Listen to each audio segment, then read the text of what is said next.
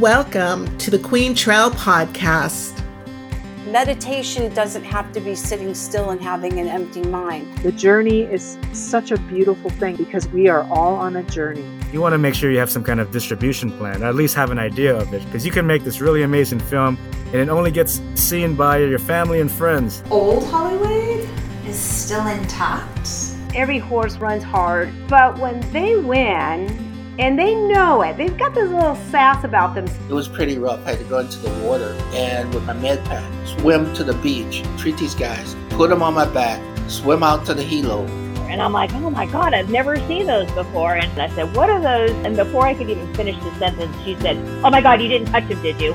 Even if monarchs go away and we never see one again, because there never will be monarchs again if they die out, it is just a little indicator of larger threats. Yeah. My dad said, so what were you guys doing in the desert? And I said, we were taking nude photos. Hey everybody, welcome back. I hope you had a great week since the last time that we got together.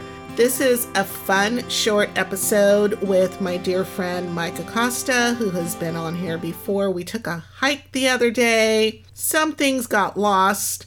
This episode is entitled Lost Things. It is all about finding lost things on the hiking trail. I did say during our talk that I was going to look up the proper protocol of what to do when you find something on a hiking trail. Do you leave it where it's at? Do you move it? Do you try to contact the person, try to find them on social media, Google them, whatever? And I did a bunch of searches, and there is not a single consensus. It runs the gamut from leave it where it's at, to pack it out because you can't leave anything on the trail, to finders keepers. So um, there's no real consensus. This is the story of what happened when I lost something. And it just led us down a rabbit hole of what to do in these situations. We also talk about earworms. And as usual, our conversation wrapped back around to music. So please grab a cuppa and join Mike Acosta and me in this In the Company of Friends talk. Enjoy. Talk about this candle that I just lit. That best smelling candle. It's a soy candle made by Lulu Candles. It's called Jasmine Oud, O U D, and Sandalwood. Oh, it smells like heaven. That is from my cousin Ken, who is just the dearest person on the planet. But we had to move it because I put it right in front of the microphone. And Mike thought that maybe we were going to burn down the house. So it's in a safe place. Still making everything smell good. Yeah, it's good.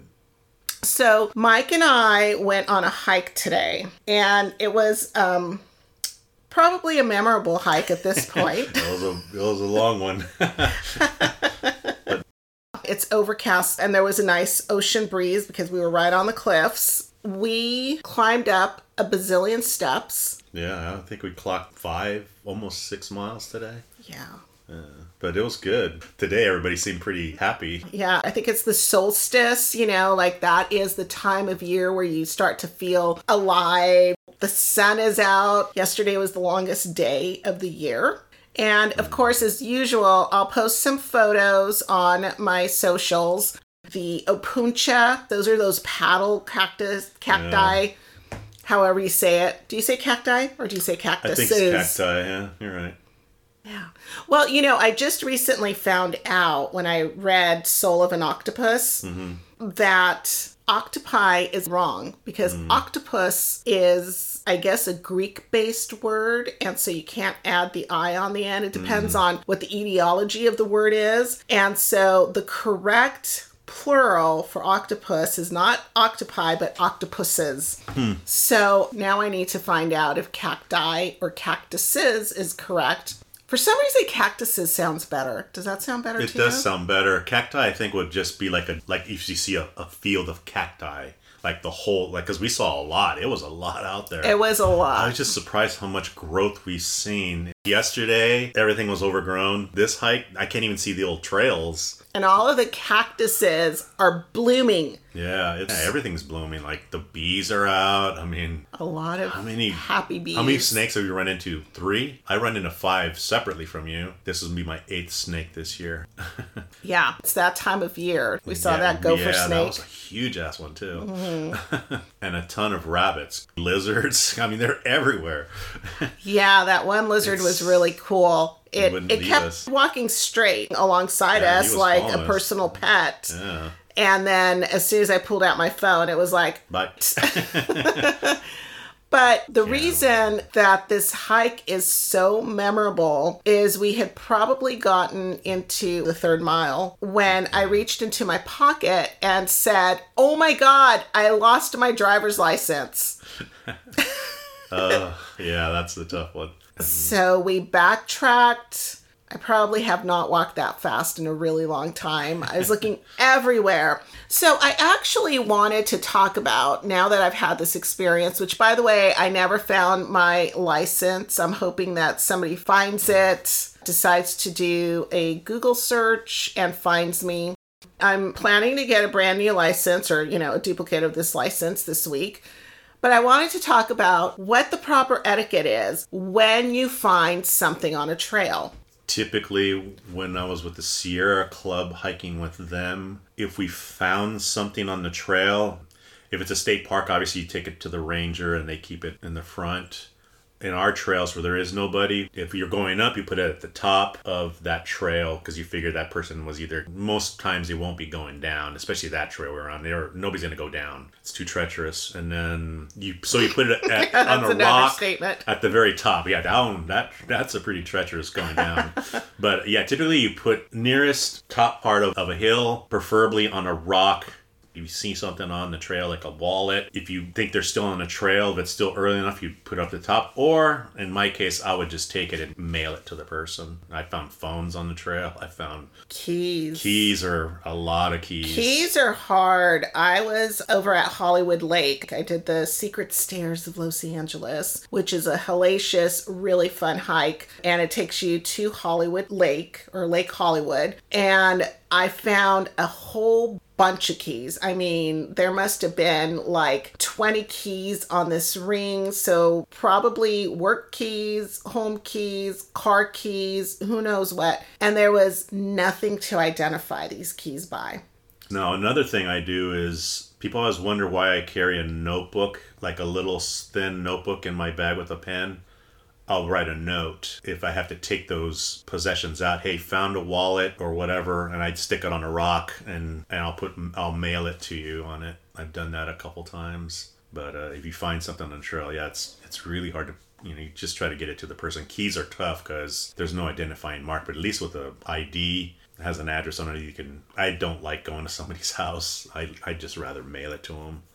And you never know, right? Because they could have moved and you're mailing it back to some place where there may not be a forwarding anymore, but it's probably the best bet because a lot of people do stay put in a single place. I think we're starting to become a little bit more of a transient society. People are seeing the value of moving around more. So it's kind of hit and miss. You never know if you're actually getting it back to that person. Do you put your return address on it? No, typically not. Oh, well, actually, I'll put my phone number in, in a card. I mean, a phone number's adequate because, I mean, I don't want anything. I don't want any reward. I, I once found, I think it was an iPhone. It was a brand new one, and he left it out there for some reason. And he was so happy he got it. He, like, was pulling out money. He's like, I'm, I'm good.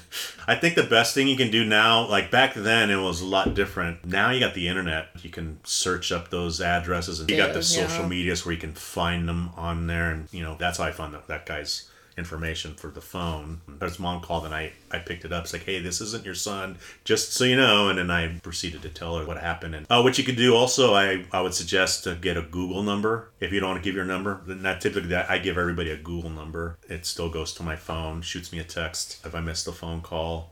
Yeah, that's interesting because my thought is always like, what would I do if I was the person who lost something, which I happen to be today? And what I did is I backtracked and retraced all of my steps And I was sweeping side to side on the ground and also up higher, because I have seen on hikes where people will hang keys from branches. Yes. Right? And I just thought of something. We didn't go to the very top. Like, we went to the top of where we hiked, but there's more of that trail. So typically we would follow the trail to the end. But, but it was it, it was closed it, off. Well, I'm talking about the other end, the other trail. Oh, the other end. We did this long loop because, I guess because of all the rains and everything, this trail had washed away and was too treacherous. And so they closed off a whole entire section, which, you know, if you've gone hiking, you've probably run into this problem, especially, you know, after California fires. I mean, any trail in L A probably gets closed down after a fire, mudslides, after these crazy rains that were like, you know, rains of the century type of thing. And so we ended up going around the long way. It was really windy, and then going up a whole set of stairs, crossing over, going back down into a little valley. And then we tried other trails we'd never really been on, or at least I haven't been on in a long time. Yeah, so that was kind of cool. But who knows where I lost my license, anywhere along those trails. Yeah, that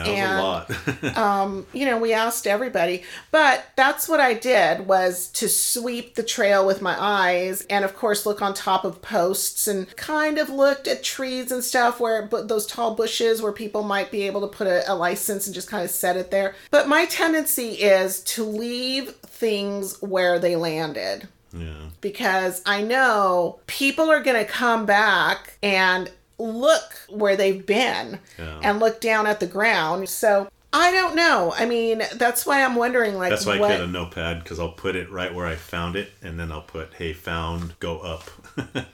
It's very specific. Yeah. But um, I'm I'm crazy about it. That's just because I hike so much, and I was always finding stuff on the trails because I pay attention to the to the terrain. I do too, but I tend to just leave things where they've yeah. landed. Yeah. It's like somebody's going to freak out in an hour or less. Yeah. Or more. Who knows? And um, they're going to come back, and they're going to retrace their steps, and they're going to be looking down. So, I don't know. I'm going to have to look and see what... Yeah, I would be interested to see what the proper etiquette is. I mean, I don't think there really is, because, I mean, it depends on the situation. In our case, that's a pretty treacherous hill going up and down, and that license could easily slide into the bushes, and you'll never see it Under again. the cacti or cactuses. Yeah, so I, I would... In that situation, Plural. I think I would have taken that and put it up on those rocks and put... something so they could see that, hey, it's right here, and maybe just ask somebody on the trail, like, hey, do you know anybody that might have lost a license here? Or just uh which we did. Yeah. I, I did. Everybody yeah. that I passed, every single person, their response was, well, we did come from that way, but we weren't looking. Yeah. And of course, you, you don't expect them to be looking. It's just, did you happen to pick it up and put it in your pocket because you're trying to get in contact with the person who lost this item? Which happens to be me right here at the dunce. Um, yeah, I don't know. I guess, uh, I mean, I mark the trails. If they're like the Angeles Crest, I mark the trail. But when you're going down, it's a different experience than going up. So you always need something to mark your way to make sure you're okay. You go up, you don't know where something is. So I didn't mark the trail. I would, luckily, I've been on this trail several times. It, it's a windy one in the Angeles Crest. But on the way up, I didn't, okay, I'm not going to mark the trail. I've been on this many times. So I just let them, you guys lead. And they took one of the wrong paths going up because they thought they were going that direction. And then we ended up two miles. Each little step that you take in the wrong direction is going to lead you somewhere else. That's why people die on these trails. You or get lost for or a very get long lost. Time. Yeah, I mean, look at a like Julian Sands. He was missing. He's a he's a very experienced hiker. He takes extreme precautions. I mean, he's probably one of the top hikers. You know, um, he's always out there. I mean, I've run into a lot of people on those hikes, and yeah, to see him just, you know, I mean, I hope he's alive, but I don't. I don't mean after six months, it's slim to none that he's going to live, unfortunately. But I mean, an experienced hiker like that that takes every precaution, and it still ends up wrong. And unfortunately, he went at the wrong time with all the rains and all the problems they had on that hill with the mudslides. You I mean, just I'm just know. cautious. I have food, just uh, not on this trail per se, but I'm most of the time. If I'm on something like that, you know, like uh, when I did the Devil's Chair, it, it was after heavy snow. So there was still ice on the trail, but you're right. It looks different going in one direction than it does coming back out. And there's other factors to consider. You know, if it's been a challenging hike, you could be tired, hungry, you could be thirsty, you know. Today, we went on a six mile hike and I forgot my water bottle in the car. I clearly was like, what a mess. You know, I lost my license. I forgot the water bottle in the car. I, I'm fine. I've rehydrated myself. But um, if you're going on a serious hike, you really want to make sure that you have all of that. And a map. You know, I don't mark things, but I do have landmarks with, yeah, with same maps. Here. Yeah, especially this one, because I've been on this thing a hundred times, so yeah. I didn't, but it could change. Yeah. Anytime that a fire goes through, which is more and more that we're having these big fires, boulders fall, land shifts, trees burn up, pits open up in the ground. And I know that sounds crazy, but I had done this really beautiful hike at Switzer Falls. And I remember uh, that was the Station Fire, mm-hmm. I think, which was hellacious. I mean, just horrible, horrible fire. But um, Switzer Falls, I remember telling Sophia and one of our other friends, Robin, that, you know, this was going to be like a great hike. The three of us took off. Went over there and I was talking about the river and this rock that was in the middle of the river that, you know, you could have your picnic on and hang your feet off the edge into the cool water. And it was just going to be fantastic. The trail had changed. That rock was probably still there, but to us, it appeared to not be there any longer because the fire was so intense that it created a downpour of more rocks. So oh, wow. hmm. It altered the river. There were whole areas that were just dammed up. There was no water going through areas that I remember water going through. And entire areas of the forest, there were trees just leaning against each other and they were impassable. So um, places do change and you want to take photographs because yeah. if you can take pictures of where you've been, that's your breadcrumb trail. Yep. You can turn around and come back using those landmarks. Um, but I'm going to look into what the etiquette is when you find something on a trail. I mean, like I said, I tend to just leave it where it fell because I figure somebody's going to come back and they're going to want to look for it there. And I know that the immediate reaction for most people is, oh, I should pick this up and find out where it goes. But now you're creating a new path yeah. for that item that... The hiker's coming back going, I know this is where I dropped it. I remember feeling something hit my boot, or I remember hearing a sound, or this is where I pulled yeah. whatever out. And it probably fell out with that. And now somebody's picked it up and moved it. You yeah. know, I mean, we were making jokes about, you know, maybe the snake took it to its den or. Yeah, you don't want to move it too far. It's like when I told my son, like, if you get lost, what do you do? And he didn't know, obviously. At first, I go, well, don't move. Stay where you're at. Because if you start moving and not moving, we'll never see each other. And some hikes or even in a store, first thing a kid does, oh my God, my parents are gone. They start running all over the place looking for them. So I told him the exact opposite. Don't do that. Actually, just stay where you're at. There was this one time my niece was... probably about six years old, and the Hermosa Beach Fair was going on, and I thought it would just be a lot of fun. So we're walking around, I was holding her hand, and I said, hang on a second, I want to look at the price of this item. And I just leaned over to look at the price, turn around, put my hand down. I mean, literally, it was like thirty seconds, and she's not there. Oh my God. So I walk down a little bit and I'm looking around and I don't see her. And I go behind this tent and she's not back there. And now my brain felt like it was just crawling inside of my skull. I'm like, she is probably halfway to the border right now, getting kidnapped. I mean, your brain just jumps to the worst conclusions, yeah. right? It's just like, oh my God. And I finally see her in some booth just sitting there. And I was trying to say her name and I wanted to ask like what happened. And I, could, I just started bawling. I was just like hysterical. And I finally asked her at some point when I finally got myself together, like, what happened? And she said, you look at that price tag, and a lady grabbed my hand and walked me over to that booth. And I know that she meant well, but she took her away from me and just created so much stress. To this day, when I think of that, I just, I, I almost start tearing up because it was so scary. And again, I know that she meant well. And so I think it's just like experiences like that where I'm like, what does a person who lost something or someone, a child, do? You know, like we expect things to be where we last saw them. Yeah. And the minute that somebody moves that thing, the likelihood that it's going to be lost forever multiplies exponentially. Yeah. Yep. Right? I mean, like, thank God, not with my niece, but, and, and most, with most children, like, somebody's going to come back and track you down and tell you that you're a horrible human for having lost your child. Um, which, you know, I'm, I don't know. I'm, I'm still so perplexed by this woman's reaction, but okay. My friend's daughter used to do that all the time. Like, she would just take off. Like, one time we were in Chicago and we were at some function and she took off, like, where is she at? And then she ended up on the stage with the magician. Like, how the hell did she get up there so fast? I mean, this place was packed. I'm like, oh my God, she's on the stage. What's she doing there? And then she's like all happy and getting some magic trick done on her. And yeah, she she heard the, the wrath later, but I was like, oh my God.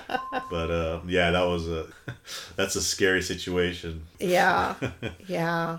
Um So I'm going to look it up, and when I find it, I will either report back if it's rather extensive, or it will be up on my socials. What to do if you find any lost item on a hiking trail that, you know, is important to somebody. Yeah, it's be interesting to see what that is. I'm see, but yeah, I, definitely if you move something, it it does become harder to find just because some people are looking at that, like, where did I last leave it? Uh, my suggestion, if you are going to take your, let's say, a credit card, what I typically do is I take the back of my phone protector off and stick it in the back, and then uh, that becomes like its seal so it doesn't get lost. That way, you know, if you have your phone in your pocket, your credit cards are behind the phone and it won't be pulled out.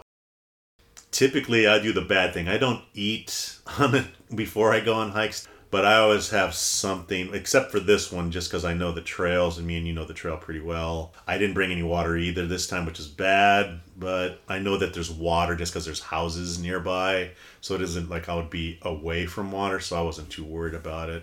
And there's water along the trail, too. Typically, I'm more alert without food. That's why I don't eat. And I don't like feeling anything on my stomach while I'm hiking. So I'm probably doing everything wrong. But it's just the way I am. Not necessarily. Yeah. So I I don't really need to eat much on the trail. I, I'm more into my adrenaline, you know, using my reserves, I guess. I don't know. I'm, I don't really get hungry when I'm walking. But and I those are shorter long, trails. Yeah. Longer trails, that's a different story. Yeah. yeah. So typically lots of water. Uh, I typically have more water than it's probably necessary. But water, you cannot live without the water. Yeah. Camelbacks are great. It holds a lot of water. And water's heavy. That's, you know, that's what the problem is. Yeah. So it's hard to carry a lot of it with you. But water. Most hikes are not like multi-day or... The majority of hikes, you're, you're going to be out there for four to six hours, maybe, unless it's a really extreme hike. And four to six hours, you could take enough water. Um, you know, you might run out towards the end, but always leave a bottle of water in your car. Yeah, it depends on the heat. Typically carry like two liters minimum water and maybe a couple power bars. And then I always have something in case I need to mark a trail or whatever. Um, a knife. I, I carry a lot of, like, these little essentials in anything I go to. So um. I like to carry big Band-Aids for the back of my ankles. I can't tell you how many times I've gotten like past blister point on um, on a hike because my heel's just rubbing and, and there's nothing you can do. You're, you know, you got three more miles to go and you're deep in some forest somewhere. It's like, uh, good, you got to keep going. Yeah, so, good tip uh, for Band-Aid. That is um, this guy Brooke uh, that I used to hike with, he said to get a menin stick and put it on your feet. He said that will... A wet stick? Menins... Uh, deodorant Oh. Now they sell it for like yes. fifty bucks. No, he's he's like, don't go buy that. Get the men and stick. Same thing. And what you do is you put it all along around your feet. And what it does, it not only stops the sweating of your feet, which causes the blister, but also creates a wax. So it protects your a foot. A seal. Um, yeah. So ever since then, never have had a problem with my feet. Hmm. So yeah, um, I had one that was so bad. It took like three months for it to heal. I mean, it went past, you know, the blister point, but I needed to get back. And so I was like, okay, well, I don't think the shoe will saw all the way through my ankle, although it's trying to. Yeah, I mean, they get treacherous. Obviously good socks. The shoes, I like a lighter shoe. I don't know what you like. I mean, I like a low shoe with grip. And the last the last couple hikes we went on, I didn't have that with those shoes. I don't have any right now. Um, I have a good pair of hiking shoes. They're Merrell's, yeah, and I love I them. Too. They're hiking and water shoes. I've had them for quite a bit. I wear them kayaking. I wear them when I hike. Um, Those were the ones that tried to saw through my ankle, but they are broken in now. But like I said, I, I do take the Band-Aids and an extra pair of socks with me because you never know. Like sometimes, you know, I mean, clearly because they're water shoes, if you know you're going to be crossing a brook, you're not wearing socks with them. Mm-hmm. They're made to be worn with or without socks. But on hikes, I wear the socks because it, it really helps. Yeah, I got Merrell's also. They're, they make good shoes. I got a new one. I haven't worn on these hikes. I probably should. They're, but they're really hard. I mean, they're good for rocks and harsher trails. The ones that I had before my Merrell's, so my Merrell's are low tops. Yeah. Um, I had high top New Balance hiking boots, and yeah. I yeah. loved those. I mean, they were so great. I can't find them because they're probably like such an old model. Yeah. But I had those for years, and I just absolutely like I wore them out. And then I did have another pair in between that I really liked a lot, and they were also water shoes. I don't remember what they are, but I also wore those down. So I'm I'm ready for another pair of shoes before I wear these Merrell's out. I'm on a quest right now, and I had one like yours with your um, kind of the, I said, what is that called? Like a mid top? Where the where you rock climbers? Mine was a boot. Yeah, kind of like I just a boot. called it a boot. Yeah, it's like a boot. I haven't had my yeah. hiking boots. And I, I think it was them. the same brand you had. Mm. Um, that that was good, but yeah, I get a shoe I like, I'll take five pairs of them, buy a bunch, and I throw them in the garage. Just when I wear them out, out the door, get the other one. When you one. find a good one, yeah. yeah especially now. Yeah. So the other thing I wanted to talk about was I just stopped our conversation right in the middle of whatever it was that we were talking about because I had to yell out earworm. Earworms are, I think, one of the worst things to have to deal with. And and the songs are, okay, this song is catchy. It's called It's Tricky by Run D M C. I don't even know where the song came from. You know, maybe it was on an ad, maybe it was in a show. I do not even remember where I heard this, but it has been stuck with me for three days. And I almost want to dance to it because it's so loud, like it's so real, you know, that I want to do some of those eighties moves, just stop in the middle of the street and just go with what's going on in my head and, you know, have people point at me and go, look at that crazy lady dancing in the middle of the street. She's probably talking to herself too. Yeah, you told me about it. I was like, oh, Run D M C. I'm like, no, I'll probably have it in my head, but... Uh, You're welcome. Well, it could be that, or you could have like a Justin Bieber or something in there uh, to drive you crazy. At least it's a catchy song that's not bad. No, and it is tricky to try to get those earworms out of your head. Yeah, it, maybe it's a calling from the nineties to, you know, revisit. I've been getting a lot of those lately. It's kind of weird because I've been talking to a couple friends and they're like, man, remember that show we went to? And I'm like, yeah, that was like ninety-two. And I'm like, man... And then it starts this whole memory trail. Yeah. Makes you realize how old you are how all of a sudden. Flies. Like, wow. Well, there's just not... I mean, I like music. I'm not going to say there's not good music out there. There is, but I think it's not in a centralized place right now. Like, you don't have a radio station. Like, radio stations now, they're so bad, I don't even listen to them. And I'm on the road all day, so now it's just like, I'll listen to my own music or whatever. And it's kind of sucks, because now I got to self-discover music.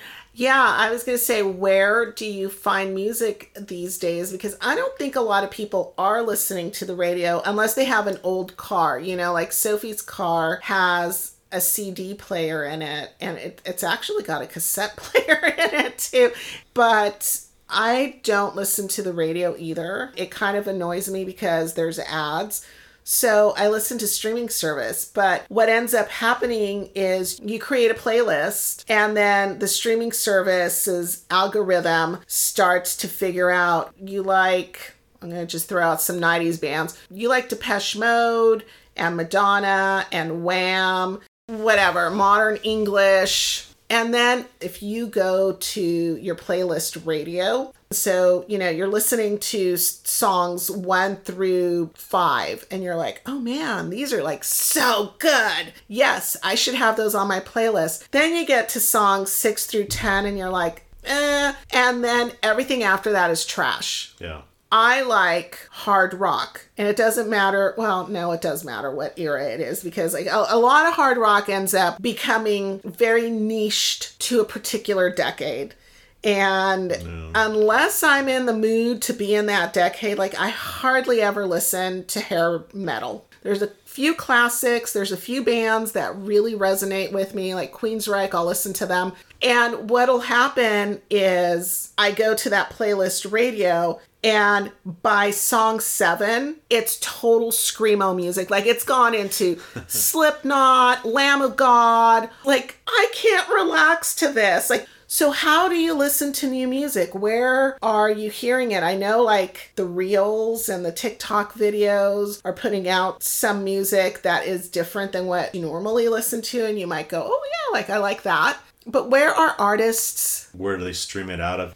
Uh, well, those algorithms for me don't work that well, because I'll have orchestral with jazz and hard rock, heavy metal, and punk all mixed in there. So the algorithm that those services use gets so confused by my picks of music that it doesn't know what to do. But it, I just think that they don't work for anybody, because I know... No, like, they probably don't, yeah. You know, I mean, like I've got playlists like that where it's like everything under the musical rainbow is on this playlist, because I just want full-on variety. But then I'll have stuff that is specifically rock and roll, or playlists that are specifically classical music. But it doesn't matter which playlist I've gone to playlist radio on, that algorithm will maybe give me one to five songs, yeah, max. And then after that, it's just downhill from there. Yeah.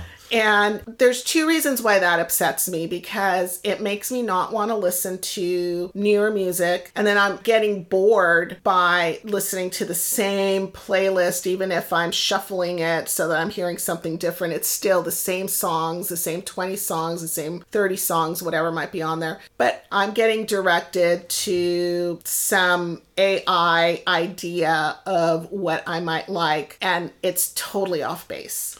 Yeah, um, what I do is, since I like to explore music, what I'll typically do is I'll just walk through, well, there's not very many of them left, but a record store, and just randomly pick up a C D that looks interesting to me. And then I'll ask people there, or look at their recommendations if they have a list, and I might pick a couple off there and try them out, because I don't want to... I don't want to be tied to what I might like. Right. You so, want to discover something, yeah, new. Even if it's something that's Same twenty years them. old, it's still, yeah, new to and your you, ears. YouTube, I use YouTube quite a bit. So I'll, I'll hear a song I like, some wherever I hear it, I go, that's interesting. What's that? I mean, I might not like the song fully, but I like the catchiness of it, so I'll go listen to it. And then that gives me suggestions too. So then I'll check some stuff on their suggestions. And sometimes I find stuff that way. That's also algorithm based. To a certain so, degree, yeah. And then something just pops up on the side panel of YouTube, especially. You can see other artists pop up, but I'll go, oh, this video looks interesting. Sometimes, because you just mentioned video, right? You didn't like the song, and now you've watched the video, and you're like, oh, that is such a great video, and now you like the song. So video, like, to me, if you make a really good video, most of the time they've taken great care with that video, especially if the artist is involved and the songs are pretty good. I mean, As an example, like I caught this thing on, I don't know if it was some song, and had a catchy, like the way the kid was singing. And then I usually pull out my phone and I'll ask Shazam to, you know, pull it. And I went and listened to him, and he, and he's really good. It's Kid, Kid LaRoi or something. And he's a young guy. He's like seventeen or eighteen years old, and I listened to his songs, and I, he didn't write most of the music. I forget, there's a famous guy that wrote a lot of his hits. He said that this kid put his spin on it so good, especially this very tricky melody. The, the, the melody is what caught my attention. See, it's tricky. So, yeah.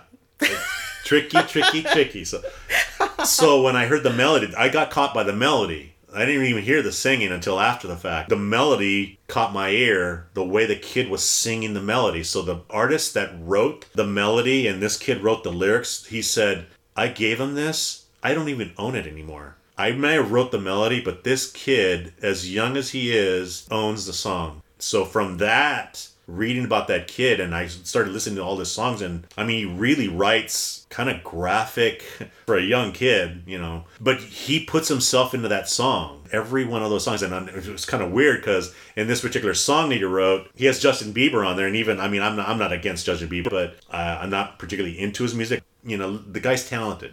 All these guys are talented, but they both were on this song. It's like, wow, they both did a great, what great is job. It? Um, I don't remember the song. I don't really... Okay, I'll find it and I'll put it on the show notes. Yeah, I'll... I'll... Okay, you guys, I have got to pause this right now because this is crazy. I just got a text. Somebody found my driver's license. Ah!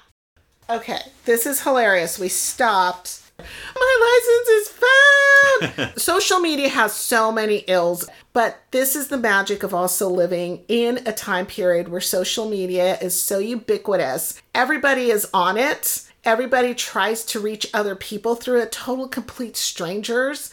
And I looked at this person's picture, and they, they look like a very nice person. I know that you can't read the book by its cover, but this person looks like a very nice person. So I feel really good about meeting up with them tomorrow. Yeah. Well, I mean, it's, uh, yeah, social media, as bad as some people might think, it is a tool to, it, it is there to be used, and hopefully we use it the correct way, I think. And there's a lot of good stories. We often gloss over the good stories like this one. I I don't know if you can hear the excitement and joy in my voice, but I am very happy. Yeah.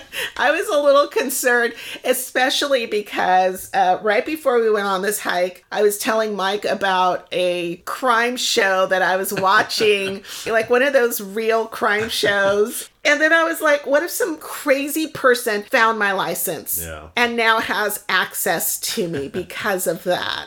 I, I just love how responsible this person was to yeah. just black line out all of the information other than my name. And every single one of my friends now knows that I lost my license. Yes, I did. Yes, I did do that today. Anyway, I interrupted you while you were talking about Kid LaRoi and how you're finding new music these days. Uh, yeah, so I mean, that just like anything else. I mean, same with books. Usually one book begets another, or somebody mentions a book and it sounds interesting enough for me, so I'll go and find that book, and usually that book will give me ten other books. In my car, I don't listen to radio too much, so now it's uh, either podcasts or books on tape or stuff that I've found. Like audiobooks. Yeah, so Kid LaRoi pushed me into some other, a whole bunch of other similar, not necessarily similar to him, just some other music. Uh, you know, you go on YouTube and the algorithm on there is like so atrociously bad. I think you want an algorithm that's going to provide variety. I don't want a straight line. Anything in my life, I don't want it to be straight, because if our thought process is always in a straight line, nothing can grow from that. So with music, I want it to be something I'm not used to, so then I can really, like, do I like that? Because it's not what I'm used to. And then that's the path for me, self-discovery. It's like the trail, like the trail we're on. We went on one specific trail and, it, oh, let's, what's down here? I don't know, let's do it. It rattlesnakes. Yeah. Oh, that was a crazy way down, but I, I'm not, I mean, I like that kind oh of aspect. Yeah. I mean, it, it was, was like, it was an extra mile and a half or mile point eight, but, and, yeah. and then backtracking is also its own self-discovery, because now we are looking at it from another angle, so yeah, it does change your paradigm. You change your perspective, perspective for yeah. sure. Yeah.